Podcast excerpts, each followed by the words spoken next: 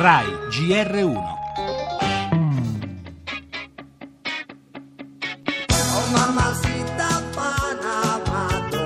oltre 11 milioni di documenti segreti trafugati allo studio legale Mossack Fonseca con sede a Panama. Uno studio che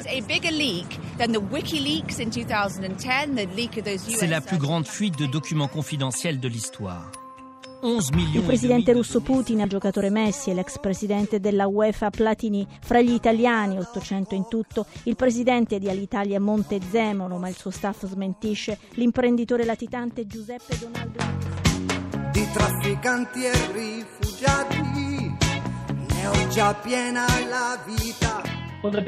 La sorpresa più grande è stata la quantità di persone che hanno fatto ricorso all'offshore. Parliamo di centinaia di capi di Stato, politici, imprenditori, sportivi e uomini di spettacolo di tutto il mondo. Oh, quando a Londra il comando di questa galera mi sembra un affare.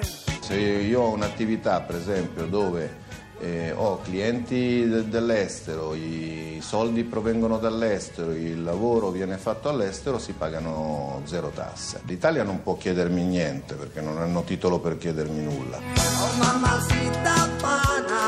più che un paradiso fiscale, una rete di paradisi fiscali dove convergono i capitali sottratti al fisco da centinaia di potenti e VIP in tutto il mondo. E lo spiega, lo abbiamo sentito, Gerald Ryle, che ha coordinato l'inchiesta di un consorzio che raccoglie giornalisti proprio del pianeta, di tutto il pianeta, Panama Papers. Documenti che provengono da Mossack Fonseca, studio legale, una sorta di santuario internazionale dell'evasione fiscale. Il meccanismo messo a punto lo ha spiegato quello che tutti a Panama chiamano il mago dell'offshore, Giovanni Caporaso.